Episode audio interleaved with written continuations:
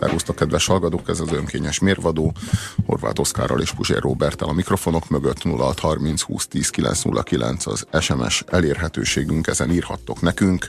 Redundanciákról fogunk beszélni, valamiről, amit egyszer már kimondtál, de akkor kimondod még egyszer. Tehát, hogy egy kicsit túlmagyaráztad. Utána. Tehát pontosan utána. Mondjuk egy olyan kérdéshez mit szólsz, hogy te hol laksz helyileg? Ez a kérdés, ez itt kétszeresen tartalmazza azt, hogy hol laksz. Egyrészt hol, másrészt helyileg. Nem lehet nem helyileg hol lakni. Érthető a problémánk. Ugyanez a dilemma vetődik fel, amikor felteszed a kérdést, hány óra van most? De könyörgöm, azzal, hogy van, már kifejezted, hogy most. Ennek az lehet a funkciója, hogy túl szeretné beszélni magát, mintha olyan pontosan fejezné ki magát. A szabatosság benyomását akarja kelteni. Igen, de közben nem ad vele többet. Nem, mert ugyanazt mondja még egyszer, tehát nem jobban mondja el, csak többször. Ugyanez a helyzet, ha mondjuk azt mondod, hogy valaki mondjuk VIP személy. Vagy mondjuk azt mondod, hogy DVD lemez. Ja, a VIP személy az már tartalmazza a személyt, hiszen a VIP az a very important person. Tehát a personben már benne van a személy. A P betű az a személyért áll jót, ezért a VIP személy az túl van magyarázva. Ugyanez vonatkozik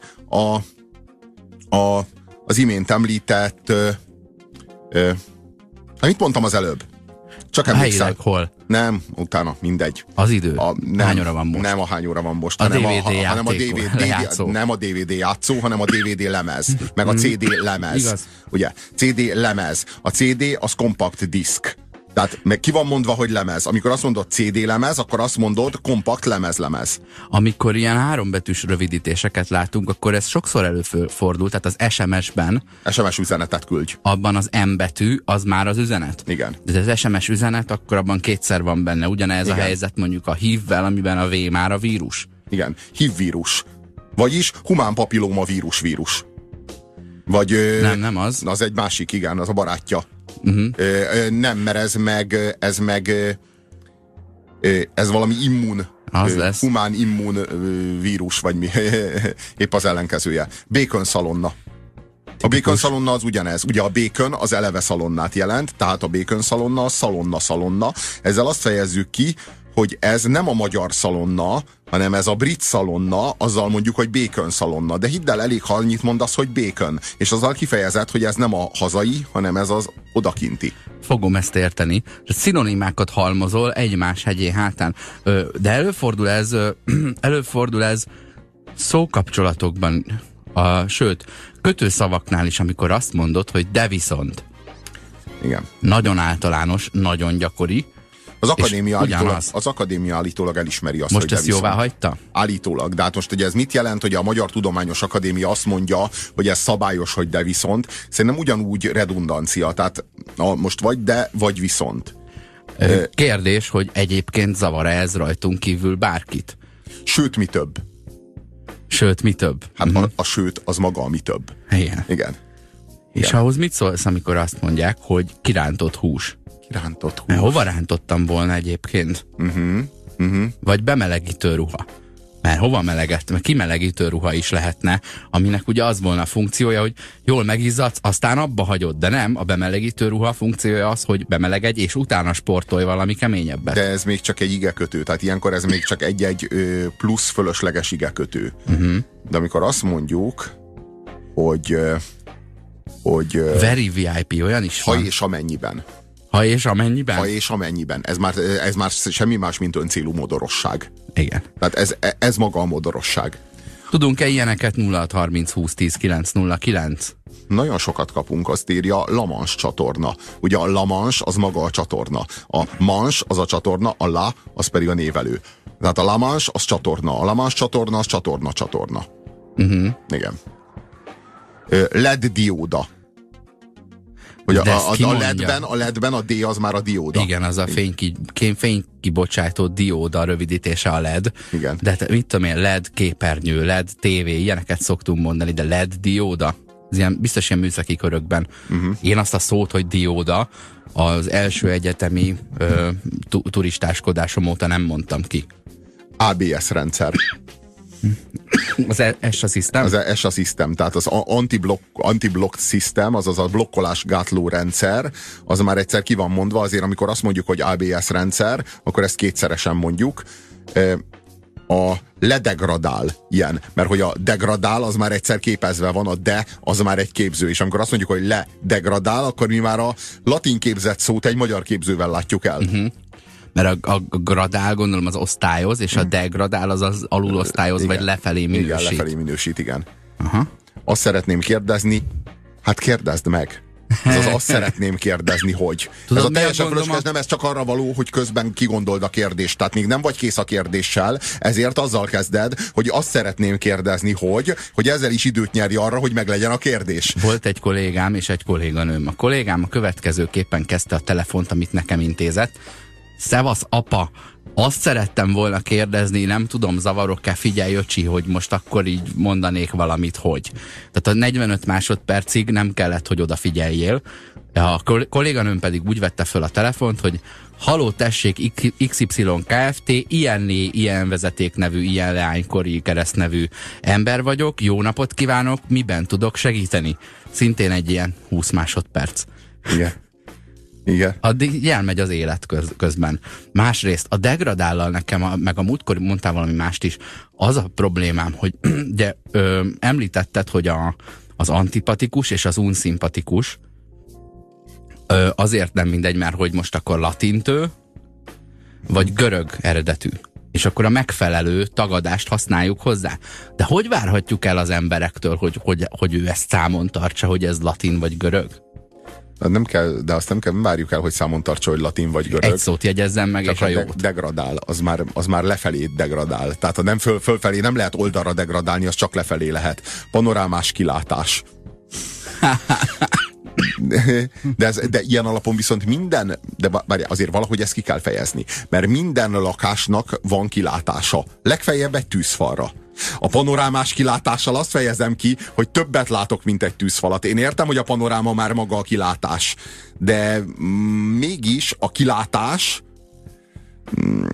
igen, érteni vélem a problémát. Ne játsszuk meg a hülyét, értjük, hogy a kilátás nem a tűzfalra néz. Az önkényes mérvadó kommentfalának királya, Tóth Ádám a következőt teszi hozzá. Van egy olyan színész, hogy Kevin Bacon a neve. Tehát egyrészt a mondatszerkezetben benne van az, hogy írt a Lár András verse. Igen. Másrészt a Kevin Bacon az lehet Kevin Szalonna, de nem lehet Kevin Bacon Szalonna. Ahogy már ezt említettük egyszer, hogy Benoit B. Mandelbrot, ezt már 8-szor mondjuk, aki a fraktál alakzatokról írt, amik önhasonló alakzatok, annak a B betű az a Benoit B. Mandelbrot, tehát a saját nevében a rövidítés az az egész neve, és az abban lévő rövidítés megint az egész neve, és az abban lévő rövidítés is megint az egész neve. Azt írja, csak és kizárólag. Ez megint ez a modorosság, ez a csak és kizárólag, de azt mondom, hogy ez még nem annyira pusztító, mint a ha és amennyiben. Mert a ha és amennyiben az öncélú, tehát az nem a csak és kizárólagnál még tudom érteni, hogy itt kell egy nyomaték. Tehát ide kell egy nyomaték, hogy semmi más, tehát hogy kizárólag. De a ha és amennyiben ott miért kell nyomaték? Mit akarsz nyomatékosítani? A feltételes módot? Ezt akarod nagyon nyomatékosítani? Vagy micsodát? Mert a csak és kizárólag az azért vonatkozik egy kizárólagosságra. Ott értem a nyomatékot. Legalábbis tudom érteni a nyomatékot. Tojás rántotta. Ugye? Milyen rántotta van még? Semmilyen. Tehát a tojás rántott az megint túl van magyarázva, újabb redundancia. Szokták mondani azt ugye, hogy one and only, ami az egy és egyetlen. De ez egy retorikai fordulat, tehát ott azért ismétel, mert így szedi vastag betűvel azt a részt. Igen, de a one and only-nál értem, hogy miért akarja nyomatékosítani azt, hogy az egyetlen. Tehát, hogy ott ők azt akarja kifejezni, hogy ez senki más, egy, de tényleg senki más. De nem tudom én, egy franciázás erejéig se senki más, egyáltalán senki más. Semmi és senki más. One and only. Tehát itt értem a nyomatékot, de ha és amennyibennél mit akarsz nyomatékosítani? Hogy ez egy feltételezés? Most mit kell ezen nyomatékosítani? Néhány borzalom kiszidal. Mi? Kidiszidál. Aha. Jaj, újra reformál. De én nem hiszem, hogy ilyet mond valaki, hogy újra reformál. Hát ilyet csak nem mond. Meg említettem a múlt héten, szinte ugyanide tartozik redundanciaként a leszopatom a szádat mondás. Ez ugye értelemszerű, hogy ez is valahol túl van magyarázva, tehát itt nem a szájra vonatkozik, hanem magára a személyre, nyugodtan magára veheti az egész személy. Ilyen lehet az én szeretlek tégedet. Ugye, mert én szeretlek a névszóragozás miatt világos, hogy téged foglak szeretni, nem is titeket, csak téged, de hozzámondod, hogy téged, és a tégedet az még egy ilyen, szinte olyan, mintha dupla tárgyrag lenne, de nem dupla tárgyrag, mert csak a T és a tárgyrag, viszont van ilyen, amiben dupla tárgyrag van, az az a szó, hogy eztet. Ugye? Mert ez, ezt, és eztet. De szerintem ez hogy nem, nagyon suttyóul. Hát sutyó, de most ki ne talált, hogy ezt nem mondják. Lehet, hogy mondják az esztet, de szerintem egyre kevesebben, és szerintem 10-15 éven belül ez az esztet, ez ki fog pusztulni szerintem. Bízom benne. Ledegradál, kidiszidál, igen, ezeket kaptuk. CD lemez, igen, ezeket is kaptuk. Azt írja a hallgató, beintegrál. Ideig azért el tudunk jutni, az in, az be. Igen. Ugye? Meg a de, az valamilyen fosztó. Haverom menőzni akart a latin tudásával. Pro primo először. Majd igen. Így folytatta, pro primo másodszor. Üvegcserép. De szerintem az üvegcserép nem redundancia, mert sokféle cserép van, nem minden cserép üvegcserép. Tehát azt gondolom, hogy az üvegcserép nem feltétlenül redundancia. Ami a ház tetején van cserép, tetőcserép, az mondjuk nem üvegcserép. Igen, ezért mert az anyag, az itt már nem csak az anyagára vonatkozik, hanem a funkciójára, és közben az anyaga megváltozott. Az érdekes, hogy az üveg az anyagot is jelent, meg az üveg az funkciót is jelent. De ha ezt mentjük, vagy formát is jelent. Akkor ne legyen nekünk csirkesonka vagy pulykasonka se probléma, hogyha az üvegcserép nem az. Jó, de nem ez a kemény, hogy ami üveg, az lehet műanyag, továbbá ami üveg, az lehet pohár. Tehát ami üveg, az nem kell, hogy üveg legyen, és ami üveg, az nem kell, hogy üveg legyen. Tehát bármelyik értelemben sem egyaránt. Műanyag üveg, illetve üveg, pohár, illetve üveg, táblaüveg, ami mind nem üveg. Ugye? Értjük. Szoktam volt mondani. Na jó, igen, ez is öncélú modorosság. Itt az illető azt akarja kifejezni, hogy ő egy régi vágású úriember. A szoktamnak, annak múlt ideje sincs, tehát régen is szoktam, meg most is szoktam. Mikor lesz stand-up fellépésünk?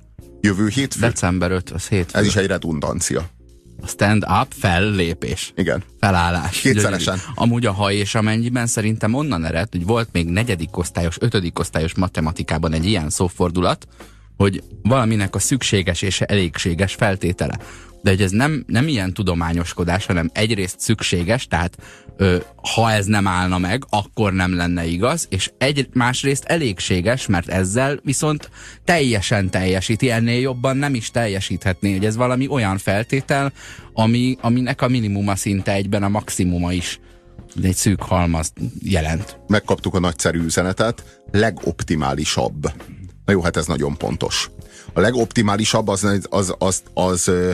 arra újra meg újra visszatérünk, nincs ilyen, hogy legoptimálisabb. Nagyon jó, hogy kaptuk ezt az üzenetet. Sőt, ebben a műsorban konkrétan szánunk ennek a témakörnek egy blokkot. Tehát nincs ilyen. Az optimális az a felsőfok. Tehát azt nincs hova fokozni. Az optimális nem lehet optimálisabb. Pont az a lényege az optimumnak, hogy onnan nincsen hova. Ennek megfelelően az, ami itt zajlik, az az optimum és a maximum összetévesztése. Erre még visszatérünk.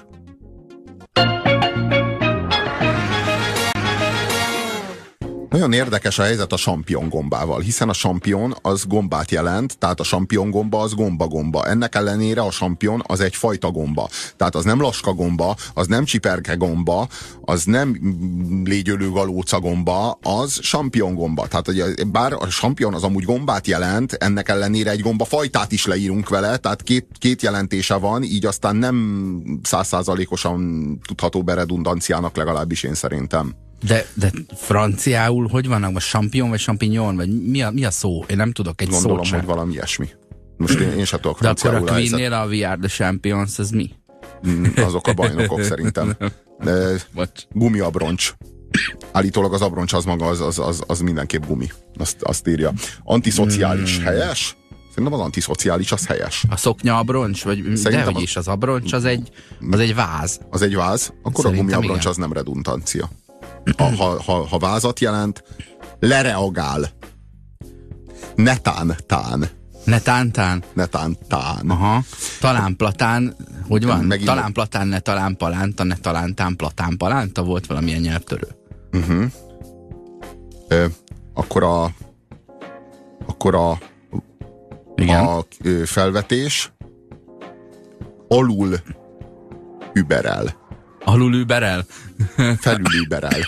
A felül überel az redundancia, igen. Alul überel olyan meg nincs, de nyilván van ilyen, hogy alul múl, és az is hülye hangzik, hogy múl. Amúgy champignon a gomba. Franciául. Tehát nem champignon. Uh-huh. Elvileg. Gondolom, de nem nyilván tudom. Ugyanaz a szó. Csak nem úgy kell mondani, hogy champignon. Biztosítalak, hogy ugyanaz a szó. Háromtagú triumvirátus. Ja, na ha háromhoz lenne egy ilyen ellentmondó megfejtésem, háromkerekű bicikli. Ez csodálatos, mert tényleg a bicikli azt jelenti, hogy két kerék. Azt írja, hogy a szociális az latin, az anti, az meg görög. Tehát az antiszociális az helyese vajon? Hát ez jó kérdés. Ma ha így van, akkor az nem nagyon helyes. Ez akkor alapján. Mi unszociális kéne, hogy legyen? Hát... Gegenszociális. Legideálisabb, legoptimálisabb. Ez arról árulkodik, írja a hallgató, hogy nem sikerült megérteni, mit jelent az ideális és az optimális. Leamortizál. Uh-huh. Igen, mert ugyan hova amortizálna? Másik ami érdekes felvetés, az a mondok bepótol. Bepótol? Aha. Hiszen a pótol az elvileg ezt jelenti. Tudod, hogy miért érzem értelmesebbnek a bepótolt? Mert az azt is jelenti, hogy be is fejezte a pótlást. Ugye a pótol az, hogy elkezdte, a be, az viszont egy lezárja. Bevégzett pótlás, kész is van, mindent pótolt, ami hiányzott. Azt írja Jenő, biztonságos menedék. Milyen jófajta menedék lehet egy ilyen, nem? Nem biztonságos menedék, az elég rossz. Valós tények. Aha. Nézzük a valós tényeket, valamint belső mag. Ugye? Hol van külső mag? A toboz majd határeset, nem? Van olyan cucc, aminek a magja kívül van? A gyermekláncfű mondjuk? Van, szerintem mi az a például a kókuszgolyó az ilyen. Mi van? Hát az kívül van a mag. A kókuszgolyó az egy cukrászalti alkotás. Jó, igazad van, rosszat mondtam, kókuszdiót akartam mondani. Kókuszdió? Kókuszgolyó. Biológia ismeretek. Ma a kókuszgolyóból felelünk. A kókuszgolyóból. 3-ast kaptam kókuszgolyóból, de 4-es vagyok meleg szendvicsből. Nagyon jó vagy. Azt írja még Jenő, zsidó zsinagóga. Köszönöm. Semmiképpen nem valami más. Nem a keresztény zsinagógába menjél. Igen, elroncsd. Háromkerekű tricikli. Igen, de van háromkerekű bicikli is, azt tudod? Hát az ellenmondásos, a háromkerekű tricikli pedig a redundás változata. Igen, hiszen már a háromkerekű, hidd el, a tricikli pont eléggé háromkerekű. Műanyag fakanál, műanyag válfa, ugye olyan dolgok, amik műanyagból vannak, pedig fa. Jó, de ilyen van gender vonatkozásban is olyan foglalkozások, amelyekbe bele van kódolva, hogy milyen nemű végezheti. Óvónő. Ugye? Vagy védőnő. Mert óvónő azt értjük, hogy óvodapedagógus, ez a PC elnevezése, és akkor lehet férfi is, de a védőnő annak valami nagyon körmönfont elnevezése lehet, hogy mit tudom én, gyermekvédelmi szakápoló, tudod? És védőférfi olyan tényleg nincsen. Meleg legyen az a hot dog, és egy nagy Big Mac-et létszi. Aha, nagy Big. Igen, és a meleg hot. Matek tanárom a szabályfüzetbe rendszeresen beíratta, akkor és csak is akkor. Jó, de itt megint értem a nyomatékot. Azt írja, visszaregresszál, Robi, te használtad így egy párszor, tudom, igen. Ez most rám van verve, valóban a visszaregresszál, ezt én szoktam így használni, Benjamin, és valóban redundancia. Benjamin írja nekünk, annak idején. De finom. Illetve rendőrhatóság által ki lesz nyomozva. Annó még Krisztus előtt történt. Az Anno Dominiben, az Anno az nem lehet, az Dominus, az az úr, vagy mi az? Az úr idejében, vagy mit jelent? Az Anno Domini az urunk szerint. Tehát ez a Krisztus utánt jelenti. Tehát az urunk szerint az azt jelenti, hogy az urunk mértéke szerint. Tehát az urunk születése óta mikor. Ezt jelenti az Anno Domini. És akkor van a Before Christ, ami meg az előtte. Akkor azt írja, Nagymuter egyszer azt mondta, hogy fogd a kezedbe a szatyrot. Erre én, ha nem mondod, a nyelvemmel emelem meg, kaptam is egy sallert. Bérből és fizetésből élők. Jaj, a bérből és fizetésből élők. Itt a redundancia az a kádári kisember önsajnáltatását szolgálja. Ezt Horn Gyula azért dobta be sokszor, és ismétlődően, és újra meg újra a bérből és fizetésből élő embereket, mert így tudja jól sajnálni magát, bérből és fizetésből, mint hogyha az a kettő különbözne. Igen, igen, igen, igen. Igen? Lehet, hogy az egyik az a feketén adott. Szerinte az a maszek fizetés. Nem, tök ugyanaz. Opcionális javaslat. Garanciális szavatosság. Ilyen szó van, hogy ámbár. De azért jól hangzik, ámbátor. Ámbátor. Ámbátor. Na az ámbátor az a szupermodoros formula, az ugye arra vonatkozik, hogy semmi köze a bátorhoz, hanem én azt akarom mondani, hogy bár, de úgy gondolom, hogy ez a modorosság itt belefér. Ámbátor. Itt egy következő versenyző, Hollosi Ádám kollégánk javaslatára egy másik alternatívát szeretnék elé tárni. Szóval arról van szó, hogy az antiszociális az nem helytálló, mert a képző az görög. Aszociális, úgy gondolom. Aszociális. Vagy diszszociális. Attól függően, hogy a szociális körülményrendszert figyelmen kívül hagyja, vagy inkább szándékosan sérti. A bérből és fizetésből élőhöz szeretném csatolni azt, hogy nézed, Józsikám, tisztelek, becsüllek, de... Igen, és innen ugye kezdődik a lényeg. Ez egy háromszavas szó, rendszeresen előforduló mondat alkotó rész, a tisztellek, becsüllek, de. Ugye a de is hozzátartozik, mert akkor kezded el tisztelni és becsülni egyszerre, amikor éppen ellent mondani készülsz. Borotválkozás utáni aftershave. Van szép. Kiszelektál, apró nüansz. Egy nüansz az apró, ugye? A nüansz az nem lehet nem apró. Ez kellően apró nüansz, az szükségszerűen apró a nüansz. A ledegradál, igen, azt már sok mindenkitől kaptuk, de a vasúti beton talpfa is olyan, amit több egyszerre olvasok. De nagyon sok anyag hangzik el benne egyszerre. Amúgy betonból és fából is van, de a kedvenc ilyenünk a múltkor az volt, az a szó volt, hogy úrvacsora, amiben háromszor benne van, hogy óra, mert hogy úr németül óra, a vacs angolul óra, az óra meg magyarul óra. De a vasúti betontalpfa az nem fából van, az betonból van. Csak a vas is benne van a kifejezésben, meg a fa is benne van a kifejezésben, de az valójában betonból van. Csak a beton vonatkozik az anyagára. Teljesen a fa elhűltem, formájára vonatkozik, tényleg. A vas, az pedig a funkciójára.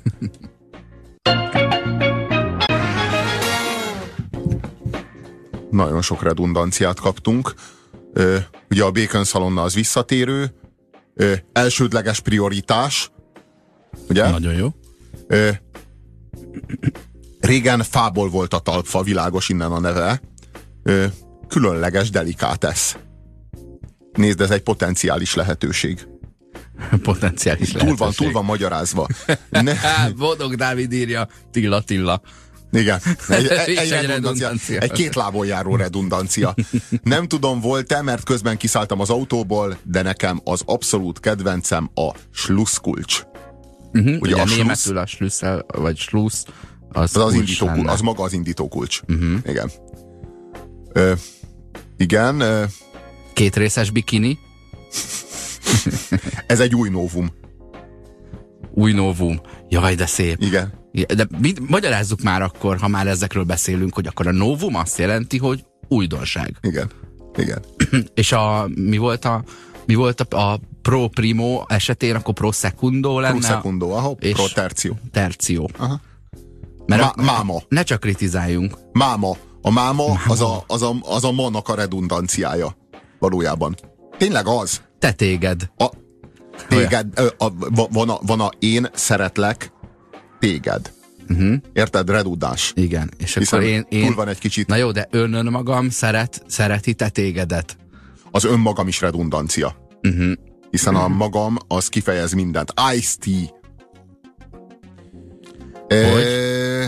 Iced tea. Hideg iced tea. Jéghideg, egy jeges iced tea-t kérek. Vagy igen, a jeges iced tea. Vagy egy iced tea teát. Igen. Ezt szokták keverni, mert azt mondják, hogy ice tea, vagy jeges tea. A belső mag a földben szilárd vasmag, a külső mag a folyékony vas, ami a mágnesességet előidézi. Közben megtudtuk azt is, hogy az epernek kívül van a magja. Igen, ezt Gróf Peti írta a Facebookra, de SMS-ben is megkaptuk egy kollégától, ezt köszönjük szépen. 3 részes trilógia. Igen. Vagy az emocionális érzés. Testrészek, szerintem ez volt tavaly egyébként nyaksál, illetve hátgerinc. Igen, hátgerinc. Jaj, de jó, hogy nem az első gerinc. Az illegális tevékenységet be kell tiltani. De hát már be van. Igen, ez a lényeg.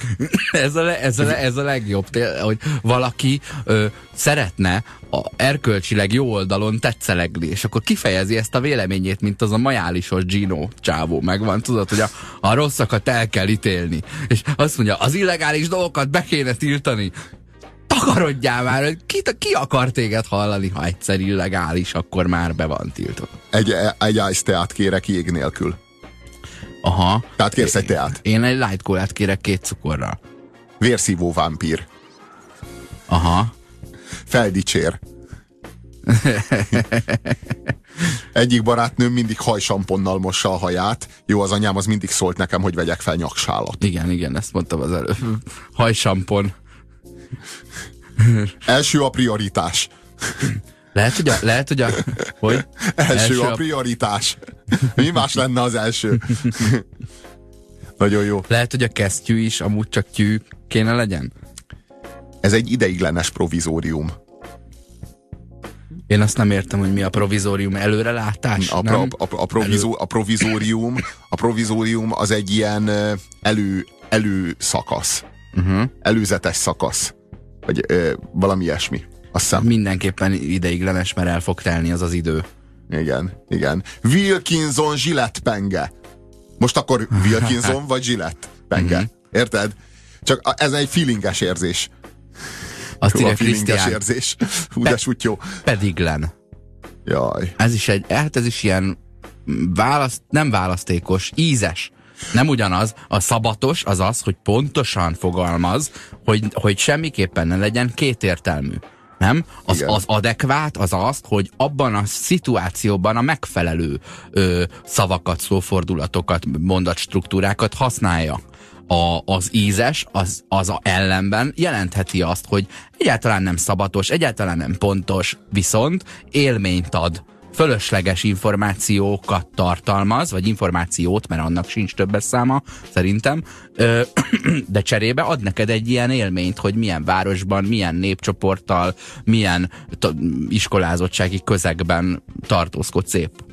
Show műsor, azt írja, hogy az is redundáns, hiszen a show az maga a műsor, ugye?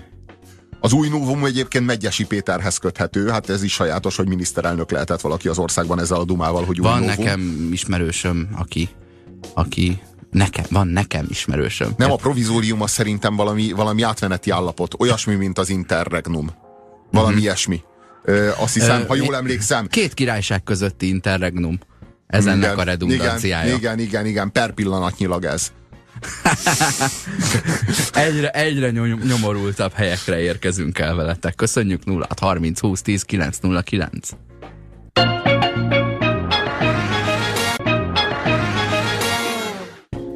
Rengeteg redundanciát kapunk, olyat, mint a hétvégi vikendház, vagy olyat, mint a kempingtábor. Aha. Olyat, mint a régmúlt, vagy mint a champagne-pesgő. Kidiszidál. A sámpány pesgőnél nem kell mondani, hogy pesgő, de a sámpánynak van egy ilyen eredet igazoltsága, azt hiszem. Tehát nem nevezhetsz sámpánynak valamit, úgy, ahogy mit tudom én, a habzó borok közül, ha ide tartozik, a Prosecco is csak 2 olasz megyéből származhat, mint ahogy a magyar eredetvédett élelmiszerek is léteznek. Ha több prioritásunk is van, abból nem lehet elsődleges? De lehet, csak hogy az vajon nem a prioritás? Az, de az négyzetre kell emelni az egyet. Az egy. Igen. Beinvolválódni. Igen. Nagyon igen. Finom. Szerintem az a véleményem, hogy azt írja nekünk Krisztina. Triviális evidencia. Tudod, mire hasonlít? Amikor valaki azt mondja, hogy valószínűleg, hogy. Ezt is szeretem, amikor így fogalmazzánk. Azt írja, hogy őrült Mad Max. Teljesen őrült Mad Max. Ez azért nem olyan, azért korábbi Mad Max nem volt ennyire őrült Mad Max. Azért minden Mad Max-ek legőrültebb Mad Max-e. Azt írja Gellért kolléga, ilyen ez a szelávi. Ilyen ez a szelávi. Nagyon jó redundancia, de ez a szándékos... ez olyan, persze ez vicceskedő. Ez irónia. Tehát, hogy itt a redundancia reflektál önmaga redundanciájára, amikor azt mondja, hogy ilyen ez a szelávi. És szándékosan stílusjegyet fabrikál belőle önmagának. Ugyanakkor azért használja így, hogy ne kelljen kimondani, hogy mi az ilyen. Ugye? Ilyen az élet, ilyen a box. Tehát nem az van, hogy hát azért kaptad ezt, mert a múltkor suttyó voltál. Nincsen okozója a következménynek, hanem hát ez van belőle, ha, és pont. Nem mondja el, hogy miből. LCD kijelző. Hiszen igen, a DH display-t jelent. Liquid Crystal Display, amiben a display maga a kijelző. Ugye? Azt írja legteteje, legeleje, leghátulja. Nincs hátuljább. Igen. Leghátuljább. Tényleg, hogy látod, hogy mi a fokozás? Középfok és felsőfok?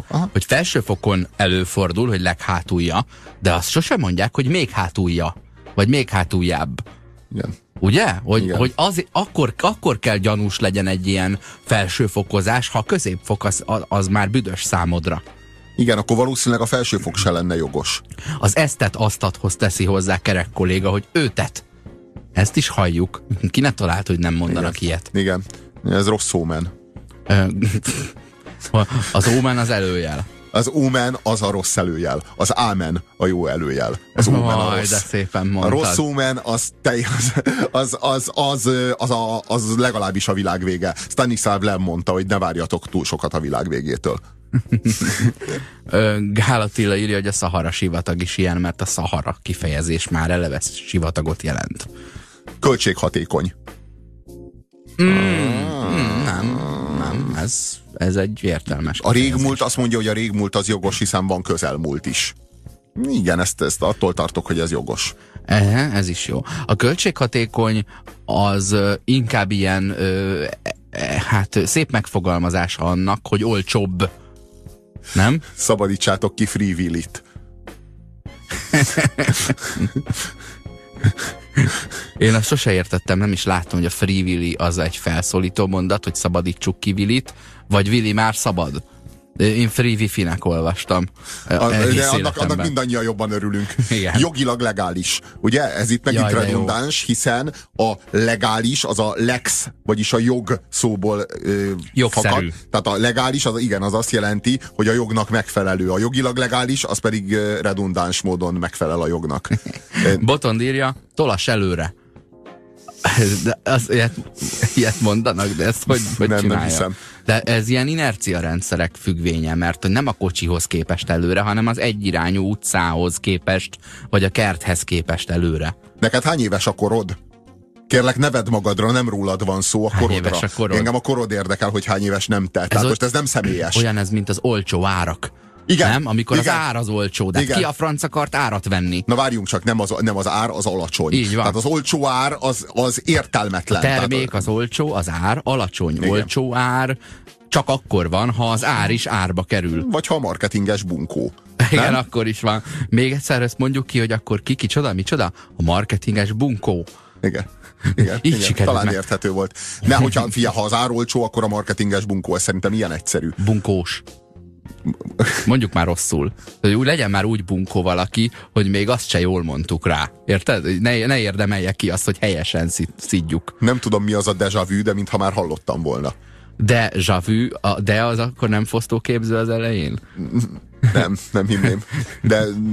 De mintha már hallottam volna valahol. Igen, ez maga a déjà vu. Helyes erkölcsi moralitás. hasznos beneficium. Ja, az erkölcsi moralitás, várjál, ilyen szokott lenni, hogy úgy erkölcsileg, mind morálisan. Ugye? Igen. Vannak ezek és etikailag egyaránt. Mind. Vannak ezek a szókapcsolatok, és szinte mindig ugyanaz van.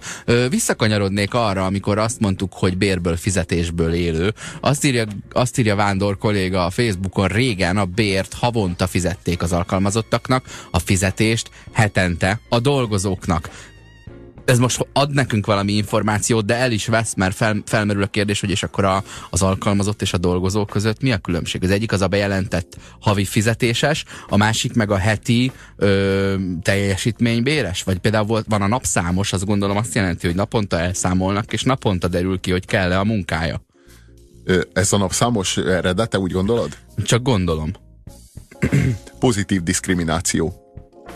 Nagyon érdekes, hiszen a diszkrimináció az hát nem egy pozitív dolog, csak amikor azokról akarunk beszélni, akiknek kedvezni akarunk, akkor pozitív. De akkor viszont ilyen értelemben a numerus clausus is pozitív diszkrimináció volt a keresztény középosztály számára. Sőt, hát így igazából bármikor bárkit kitelepítenek, vagy meszesgödörbe lőnek, az is pozitív diszkrimináció azokra nézve, akiket nem lőttek meszesgödörbe, és hát ilyenek is voltak. A rabszolgaság az pozitív diszkrimináció azokra nézve, akik pénzért dolgozhattak. Igen. De jó nekik. Hogy értékelhették volna, hogy pénzért dolgozhatnak, ha nincs olyan, aki ingyen. Igen. Olst fel a villanyt. Ez nem redundancia. Ez egyszerűen értelmetlen. Szülő aggódva, fiam, ha leesel a fáról és bajod lesz, megöllek. És még jól elismerlek. Ha meghalsz, még jól elismerlek. A szülőhöz tenném hozzá, hogy szülőanya. Milyen van még? Értem, nehogy elkezdjük azt, hogy a műtéti eljárással mi a C-section, mi ez, amikor kivágják a gyereket az anyából. Császármetszés az nem szülés. Most mondom, hogy nehogy elővegyük. Az nem olyan szülés, na.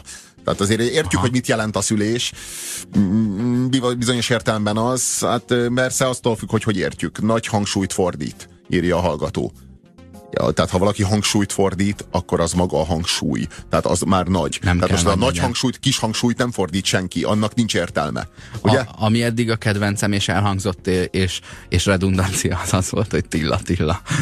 Ehhez teszi hozzá Robi Adrián azt, hogy a szomszédokban Gábor. Igen, szintén redundancia. Médiák, írja a hallgató. PR kapcsolatok. Aha, abban az R betű az már kapcsolatokat jelent, ugye? Igen. Public relations, közkapcsolatok, igen. Az igen. A jelentése, igen. A PR-nek. A legjobb Best of Michael Jackson song. Elektromos áram. De az az igazság, hogy más is tud áramlani. Nem csak az elektromosság. Minden áram, ami áramlani tud. Tehát az elektromos áram az talán nem teljesen redundancia, úgy gondolom talán. Igen, aztán azt írja a hallgató, este 22 óra. Ez szerint van reggel 22 óra is? Aha. Hát, dehogy is van. 3 alternatíva, írja a hallgató. Világos, nincs olyan, hogy 3 alternatíva, nincs olyan, hogy 2 alternatíva van. Tehát ez hibás. Egy alternatíva van, a másik lehetőség az előzőleg felvázolt akármihez képest. És az nem alternatíva. Tehát nem arról van szó, hogy mondjuk most mi rádióműsort csinálunk, vagy inkább vacsorázunk. Így a rádióműsornak a vacsorázás az alternatívája, de nem arról van szó, hogy van 2 alternatívánk, a rádióműsorkészítés és a vacsorázás. 2 lehetőségünk van. 2 lehetőségünk van, a rádióműsorkészítés az egyik, és ennek alternatívája a vacsora. Igen, vagy a vacsora alternatívája a rádió műsorkészítés. De mindenképpen alternatíva, mindig mindenképpen csak az egyik csak alternatíva, egy van. A lényeg, a másik viszonylatában. Az alternatívának nincsen többes száma.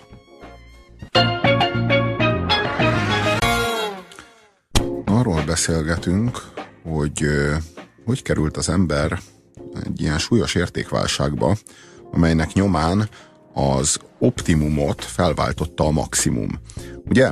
Olyan az a mondás, hogy optimális. De olyan nincs, hogy optimálisabb. Valami nem lehet optimálisabb az optimálisnál. Ennek az az oka, hogy az optimus az a bónusznak valamiféle erőre emelkedése, az annak a felső foka. Igen. Legfelsőbb foka, ami a, nem tudom, ez az optim, ez valami erő, abból adódik, hogy erőre emeli, legerősebb fokozatra emeli a bónuszt. Tehát az már egyszer a legjobb választás. Ezt jelenti az optimum. Na most mi a különbség az optimum és a maximum között? Mert a modern embernek a válsága szerintem elsőrendűen abból fakad, hogy ezt a két fogalmat módszeresen összekeveri. Hát azonosnak gondolja. Igen, igen, és ez a hatalmas tévedés, mert az optimum, meg a maximum, az nem ugyanazt jelenti. Marha egyszerű. Jobb 3 kocka csoki, mint 1 kocka csoki? Igen, nem? Jobb 1 tábla csoki, mint 1 fél tábla csoki? Igen. Jobb megenni 1 órán belül 50 tábla csokit, mint 1 tábla csokit? Nem. Ugye? Ez a közgazdaságtanban ez a határhasznosság elve vagy fogalma, ahol minden további 1 darab valaminek a fogyasztása az egyre kevesebb haszonnal jár számodra, és hát ez mondjuk nincsen benne konkrétan, de az 50. tábla csokoládénál neked már ilyen, hát mentőt kell hívni.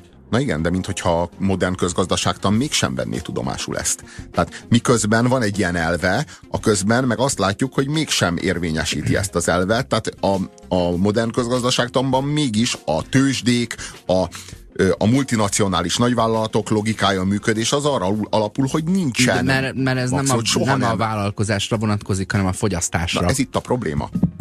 Hogy nem vonatkozik ez a vállalkozás? Vannak a különböző termelő vállalatoknak is ilyen megfelelő pontjai, ahol annak a termelőegységnek a 3 műszakos munkaidejét az x darab gép soron úgy tudod optimalizálni, hogy ennél többet nem tudsz kihozni belőle. Na de miért ne építhetnél egy új gyárat utána valahol máshol? Tehát ott az optimum az arra az egy egységre vonatkozik. Jaj.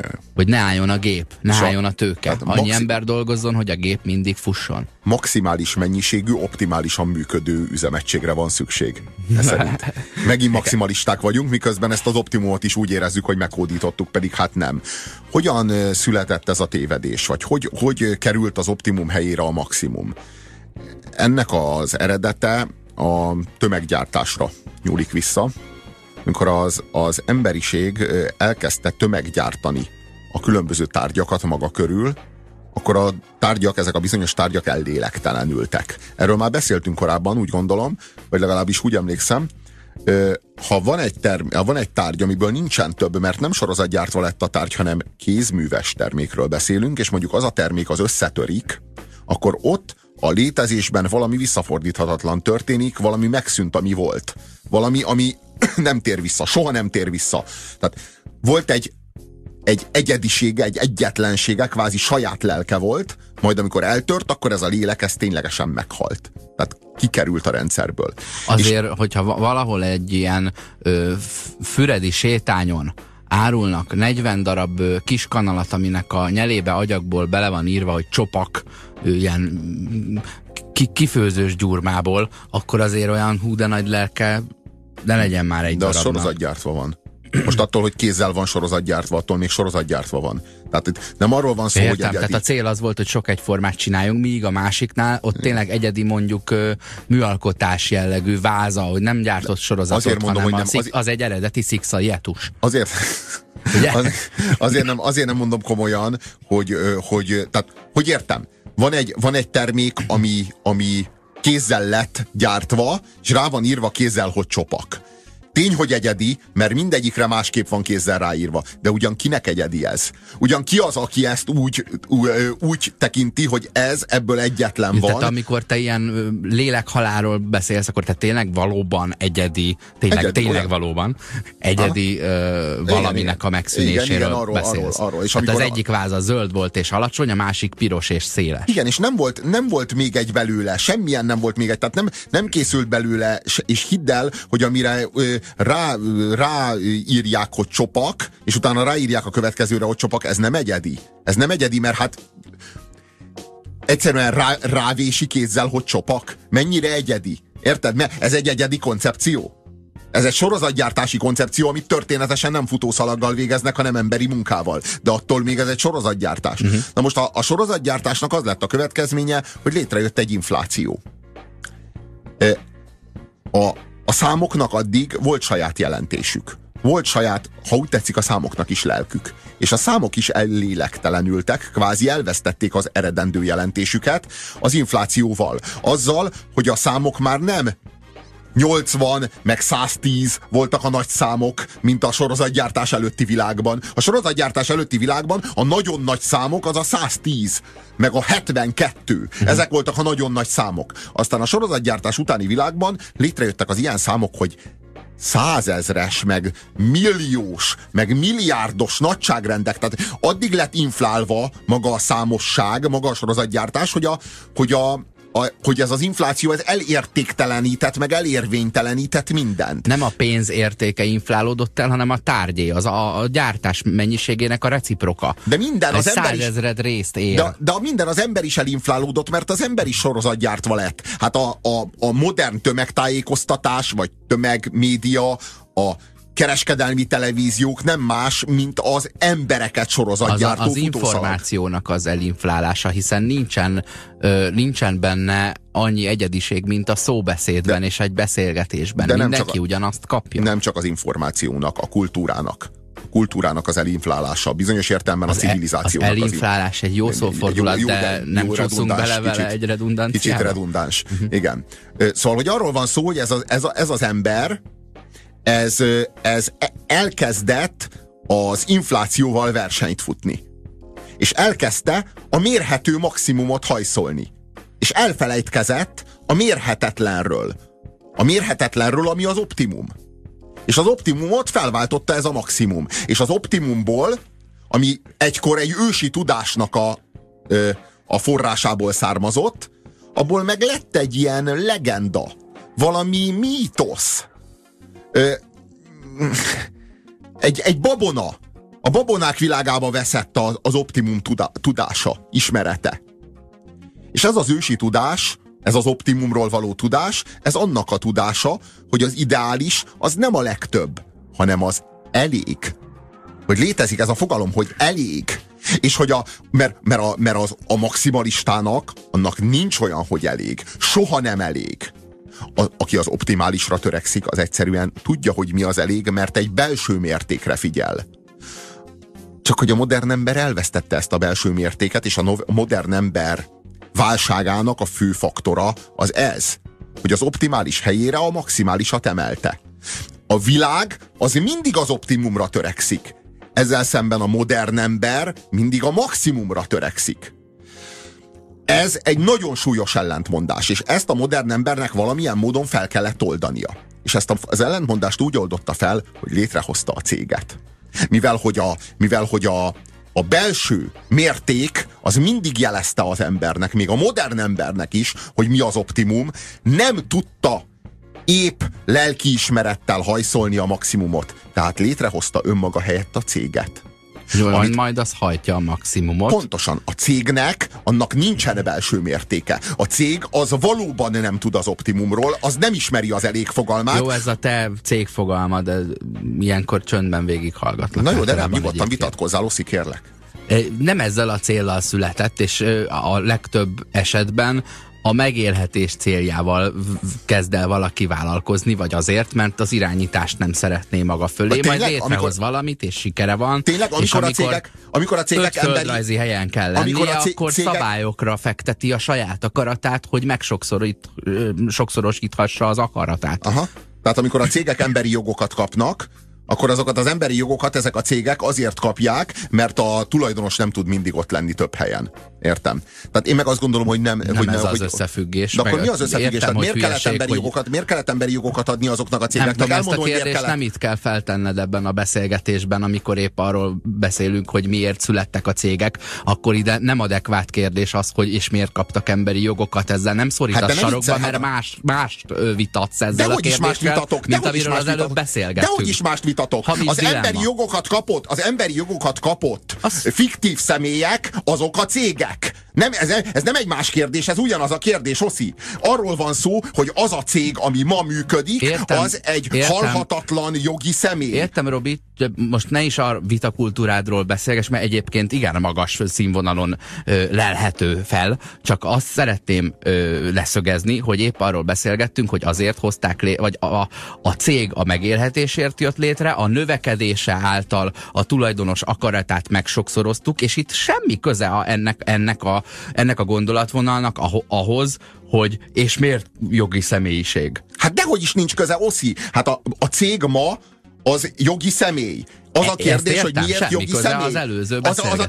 Az a kérdés, hogy de a modern fogalomhasználat szerinti cég létrejötte, az az, amikor emberi jogokat kapott a cég. Az által válhatott, azzá a halhatatlan brendeket évtizedeken, akár évszázadokon keresztül átörökítő jogi személyé, amely mostanra a maximum folyamatos, következetes hajszolásával ökológiai katasztrófába, meg a megújulás képtelenségébe, meg a ökoszférával való együttérés képtelenségébe sodorta bele az emberiséget, meg a civilizációt. Ez nem egy is a maximumot válság akarja elérni, hanem folyamatos növekedésre van kényszerítve, hogy kitöltse azt a teret, ami a felvevő piac, és nem más vegye el előle, mert akkor annak a növekedése majd az ő visszaszorulását és a halálát jelenteni. Amúgy mi lenne, ha ezt elfogadnánk? Tehát ha valóban személy lenne egy cég, és az azt jelenteni, hogy van halála, hogy mint ahogy van ilyen fogalom, hogy termék életgörbe, és amikor egy terméket a piacra bevezetünk, tisztában vagyunk vele, hogy előbb-utóbb kivezetjük. Lehet, hogy nagyon lassan, és ez egy jó fejős tehén, és 190 évig fog futni, de vége lesz. Minden, a Google-nek vége lesz, és ilyenkor röhögnek az emberek, de hol a Geocities, hol az Alta Vista, hol van az America Online, tehát bizonyos cégeknek nem lesz vége. Bizonyos cégeknek nem lesz vége. A Coca-Cola-nak nincs vége. Tehát látod, a Coca-Cola az olyan, hogy annak nincs vége. Most bizonyos cégeknek, az Alta Vistának lehet, hogy vége van, nem minden cégnek van vége. Csak tudod, a cég is ilyen, hogy addig, ameddig pénzt akarunk belőle sajtolni, és az a célunk, hogy gátlástanul a maximumra törjön, a profit maximumra, amelyre mi nem tudunk, mert saját lelkünk van, és abban van fogalmunk a mértékről, akkor nagyon jó a cég, akkor hajrá cég, de amikor meg meghalni kéne, mert az is együtt jár az emberi léttel, ugye a halál nem pusztán az, hogy emberi jogaink vannak, akkor viszont meg már is nem kell az, ami az emberi jogokkal együtt jár, vagy az emberi létezéssel együtt jár. Minden előnyét kifacsarjuk, a hátrányokat azokat meg ráterheljük a társadalmakra. Tudod, mi a helyzet? Az a cég, amelynél tisztában vagyunk a létrehozásakor a halálával, az a projekt cég, és ez ilyen nagyon jól hangzik, de ugye azért projekt cég, hogy be tudjuk buktatni a végén, azaz eutanáziával, kegyes halállal véget vessünk a létezésének, egyúttal a vagyonának is, amit a hátsó ajtón Feri Tibi Laci Sári egy ilyen doboz formájában az ölébe kap, és kiszaladgál vele a világba. Tehát ez sem etikusabb, hogyha megteremtjük a cég halálát, és előre tisztában vagyunk vele, akkor az a halál is a maximumig ki lesz használva. Világos. A cég az azért jogi személy, mert itt van néhány olyan jogi személy, amelyik nem tud cég lenni. És hogyha a jogi személy nem tud cég lenni, hiszen saját lelke van, akkor majd a lelketlen cégből csinálunk emberi jogokkal rendelkező halhatatlan isteni személyt, mert ez kvázi ezáltal egy istenség jön létre, hiszen olyan jogokkal, fiktív személyről beszélünk, tehát olyan jogokkal rendelkezik, mint mi, de azért majd elfelejt meghalni. És azért ez, úgy gondolom, hogy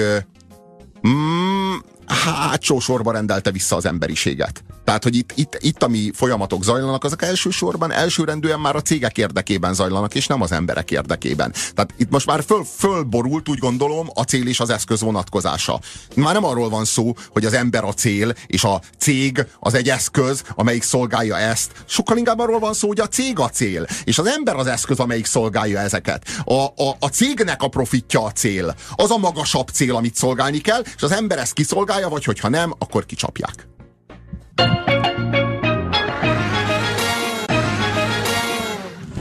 Azt próbáljuk meg megérteni az optimumról és a maximumról beszélgetve, hogy számunkra az optimum fogalma az, amely tisztázásra szorul. Nem azt jelenti, hogy a legtöbb. És nincs olyan, amire te azt mondod, hogy azért hozták létre az emberek a céget, hogy megnyugodhassanak hogy van még tovább, vagy lehet, hogy valami helyettük lélektelenül majd megeheti a maximumot. De szerintem ugyanezért hozták létre azt a nem létező kifejezést is, hogy legoptimálisabb. Mert rájöttek, hogy mégiscsak fokozni szeretnék azt. Na de az optimum fogalma elvileg először a biológiában vetődött fel, és mondjuk ilyeneket jelent, hogy egy adott egyed típusnak az élőhelye legkevesebb alkalmassági kritériumnak megfelelő, és a maximálisan megfelelő között, tehát mondjuk egy fenyőt mondjuk beleültetsz a Dunába, hú de jó sok víz van neki, csak hát nincs ott más, úgyhogy ott nem fog megmaradni, és egy fenyőt felültetsz a Himalája tetejére, az ott nem lesz jó. Van neki egy ilyen tartomány, amelyen belül jól érzi magát, és ez az optimum. Úgy, ahogy szeretsz elmenni nyaralni, tök jó 40 fokban lenni, hogyha fürdőgatyában lehetsz, de azért a napban előjenek bele űrhajóval, mert annyira nem akarok barnulni. Az már sok. És ezt az élet minden területén lehetne alkalmazni, ugyanakkor mindennel optimumra helyezkedni, mint a gömb alakzat, tudod? Azt az atomok tudják maximum. Tudod, mi a nagy probléma? Hogy cégek, létrehoztuk a cégeket, hogy meghódítsuk a maximumot az optimum helyett. Mint hogyha az optimum elhagyása és a maximum meghódítása az egy ilyen minőségi különbség lenne, vagy hogyha egy minőségi elmozdulás, tehát hogy mintha ott boldogabbak lehetnénk. Persze először a cégek csinálták ezt. A cégek kitűzték maguknak a maximumot, és elhagyták az optimumot. És az a szörnyű, hogy az emberek a cégektől, meg a céges működéstől, jó, egyáltalán a marketingnek, meg a reklámoknak a hatására eltanulták ezt. Eltanulták ezt a rossz működést, hogy maximalistának kell lenni. Tehát a cég léptennyomon optimalizál, valóban, tudományosan, és aminek a profitot maximalizál. Így van, az egyetlen dolog, amit maximalizálni akar, az a profit. Nem az ár, nem a mennyiség, nem az eladott darabszám, hanem folyamatosan növekszik és terjeszkedik. Mérték és korlát nélkül növekszik és terjeszkedik, Oszi. Ezt jelenti az, hogy a maximumra tör. Ezt jelenti, Oszi, nem látod azt, hogy mi az, amit egy cég csinál. Azt csinálja, hogyha elér egy bizonyos mértékű profitot, akkor azt a tőkét, azt kihelyezi, és egy újabb üzemet hoz létre. És még egy újabb üzemet hoz létre. De közben egy másikat bezár, hogyha ott a profit nem működik. De növekszik, tehát folyamatosan növekszik. Tehát a cég egy növekedésre ítélt intézmény. Növekedésre van ítélve, növekedési pályára van állítva. Ha nem növekszik, akkor tönkre megy, akkor bezárják. Amilyen gyorsan növekedett, majd, hogy nem olyan gyorsan fog összetöpörödni, amennyiben ez nem megy neked. Vannak ilyen elmúló üzletágak, mert egy óriás nyomda, ami a New York Times gyártotta, az szépen lassan kimegy a piacról. De hogyha megy kifelé, akkor a tőkét kivonják belőle, átcsoportosítják olyan területre, ahol növekedni tud, és megint növekszik. Tehát arról van szó, hogy a cég mindenképpen növekszik. Robi, felvilágosítalak, nem a cég a te bajod akkor, hanem a tőke, mert az, ami túléli a céget is. De a tőkéről van szó, de a tőkét áthelyezed ebből a cégből abba a cégbe. És akkor abban a cégben növekszik, de minden esetre nem cégen kívül növekszik a tőke. Tehát nem az történik, hogy kivonom a tőkét, és az úgy növekszik. Arról van szó, hogy az a cégben növekszik. Ha a cégben van becsatornázva, abban növekszik, mert a cég van növekedési pályára állítva. Na most a probléma, hogy az ember ezt elleste, vagy hát erre kondicionálták a reklámok, hogy te sem az optimumban vagy boldog, te is a maximumban leszel boldog, és az ember ezt eltanulta, és elkezdett az ember is a maximumra, legalábbis a modern ember, főleg az urbánus ember, a városi ember, elkezdett maga is a maximumra törekedni. És ez a nagyon nagy... hogy ilyen tetovált szemű, kültelki fitnessedző csajok mondják, hogy én maximalista vagyok, és büszkék rá közben. Igen, nem tudják, hogy ez egy szitok szó. Tehát nem tudják, hogy ez egy káromkodás. Nem azt mondja, hogy én harmóniában akarok élni az emberekkel és a környezetemmel, hanem azt mondja, hogy ő maximalista. Frankó vagy akkor. Ja. Tehát ugye valójában azt állítja, hogy ő gátlások nélkül tör a maximumra. Tehát, és hogy, ő szívesen halálra edzené magát egyik nap. De ilyenkor, amikor valaki azt mondja, hogy ő maximalista, ilyenkor ő büszkén megvallja, hogy nem tud az optimumról, hogy azt se tudja, miről beszélsz. Sőt, azt mondja, hogy mi optimum? Hát az a maximum. Hát a kettő ugyanaz. Ő nem is érti, hogy ez a két dolog, ez különbözik. És a probléma az, hogy a reklámok megígérték neked, hogy a maximumon leszel boldog, eléred a maximumot, és nem vagy boldog.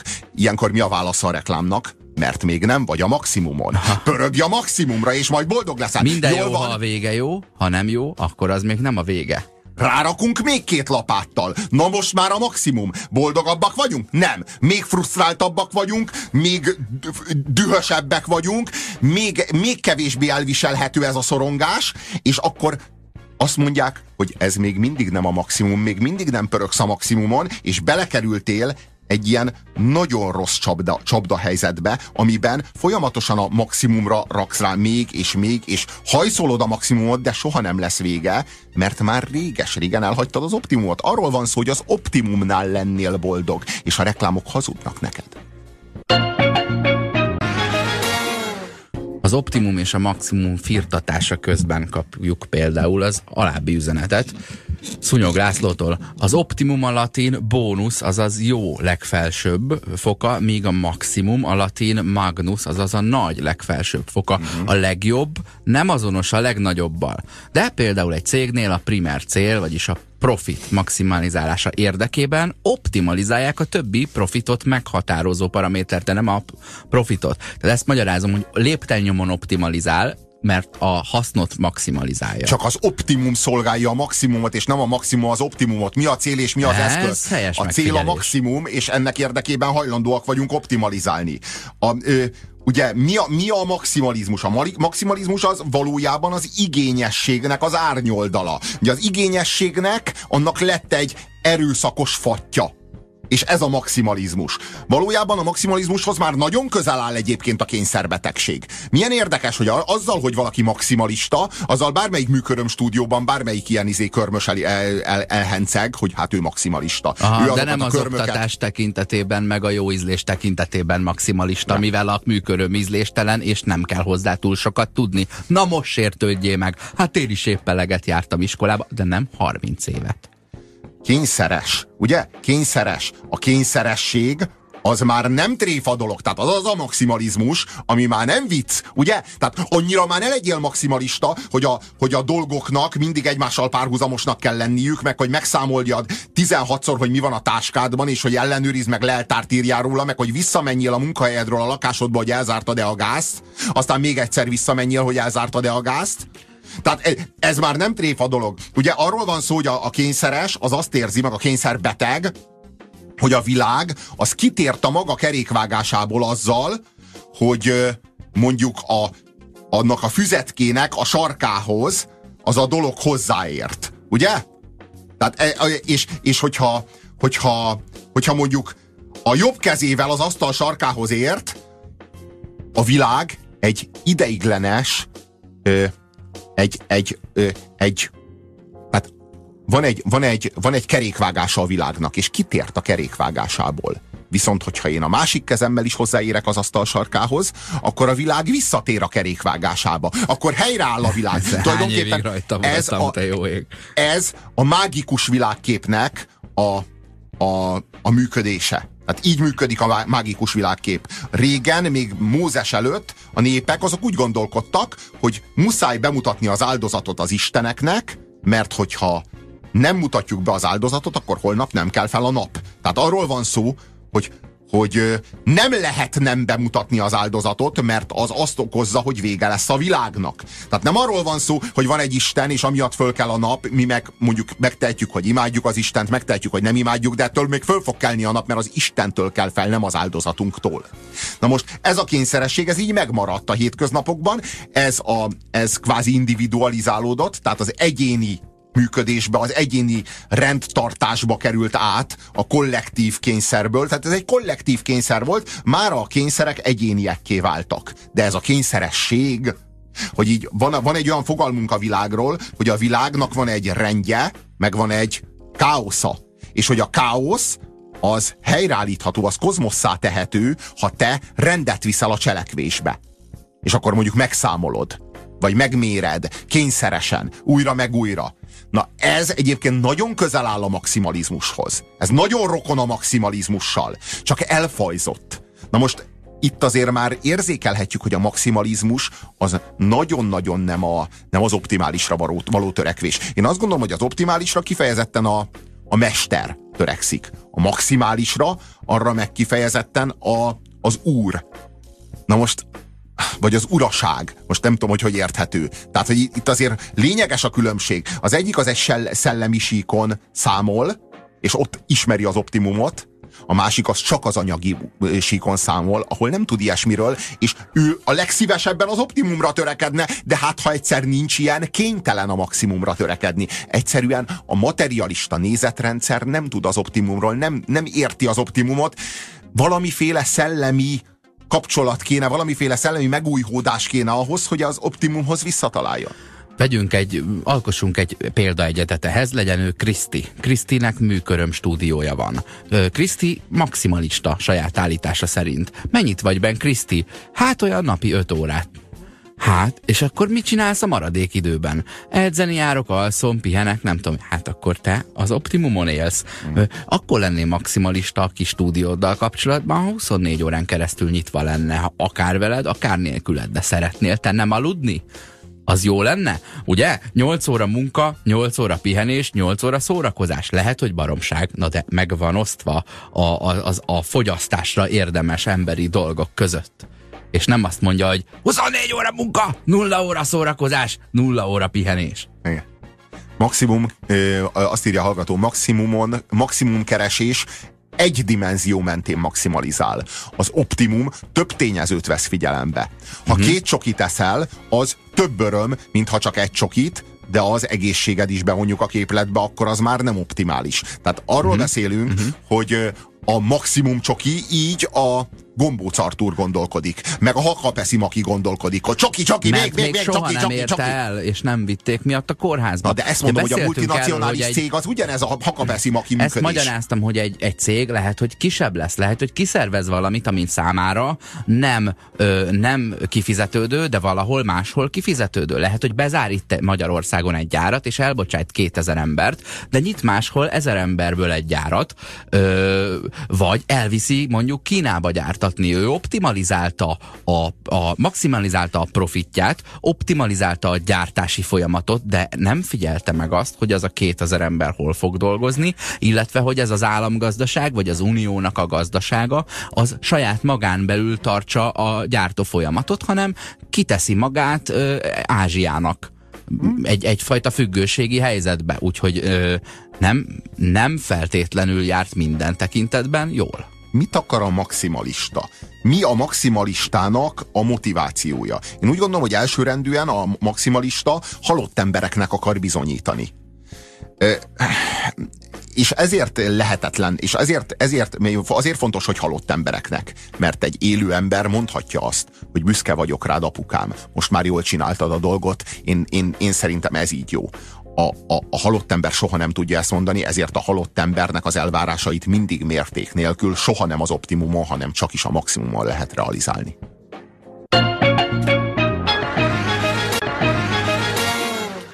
A maximumnak meg az optimumnak a vonatkozásáról beszélgetünk. A maximalizmussal az a nagy probléma, hogy a maximalizmus az csak a mérhető világban képes működni. Csak a mérhetőről tud. Csak a mérhetővel van kapcsolata.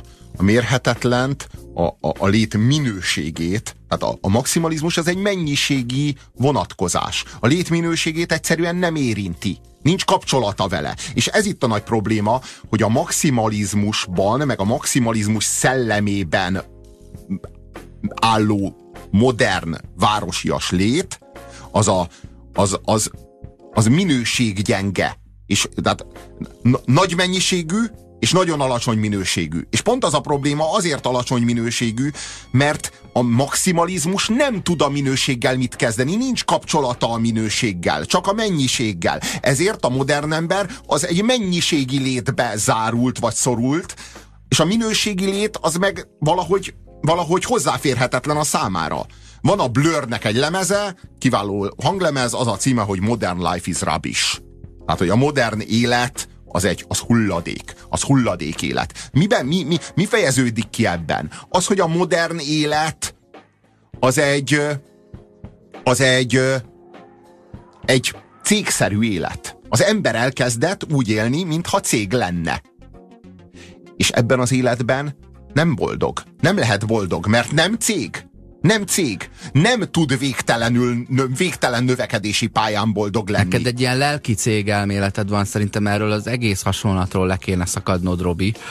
Vagy ha rajta maradsz, akkor azt a feladatot állítsd az emberek elé, hogy ha a cég a profitot maximalizálja, akkor amennyiben egy ember cégként viselkedik, mi legyen számára a profit? A szabadidő, a szeretet, a másokkal eltöltött idő, a művészetfogyasztás, a pihenés.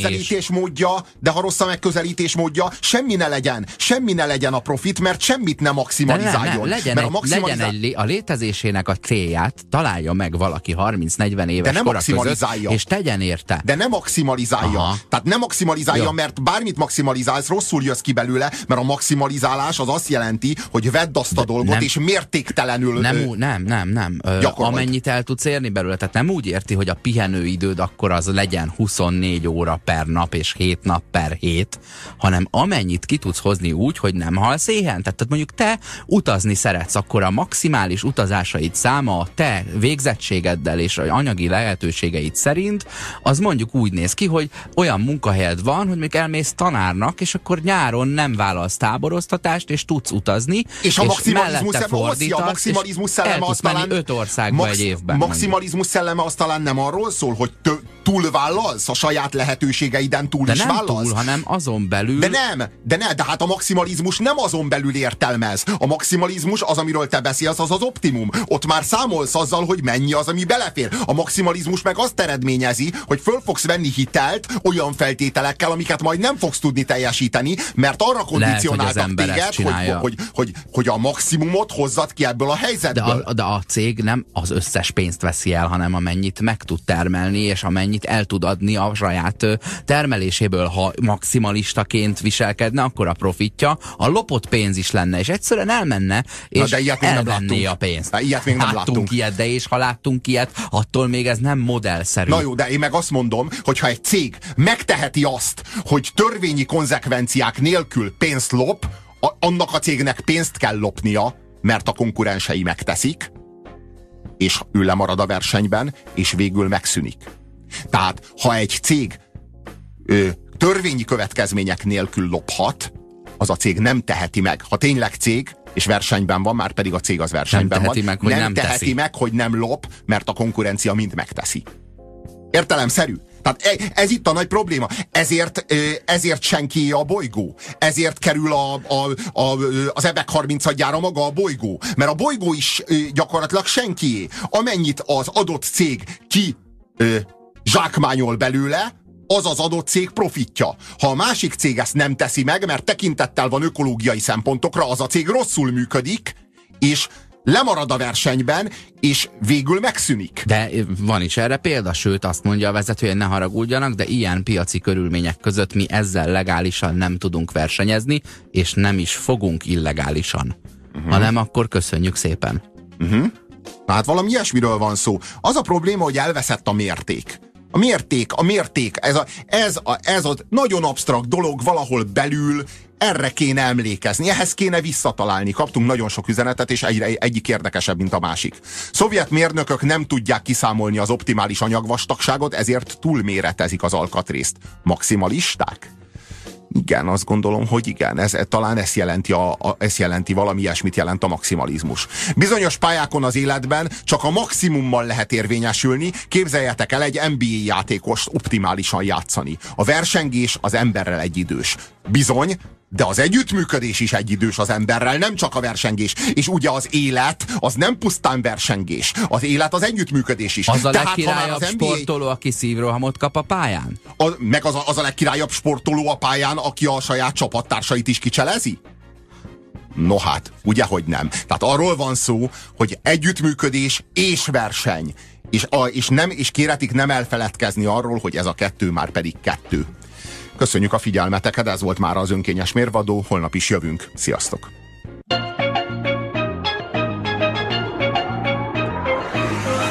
Köszönjük türelmüket! A közízlés ma is undorral tolta a tányér szélére mindazt, amit főztünk. Megbuktunk, és legközelebb újra megbukunk. Megmaradt hallgatóinkat, Sándort, Dénest és Annát várjuk vissza minden hétköznap 17 órától itt, a 90.9 Jazzin, az Önkényes Mérvadóságjában.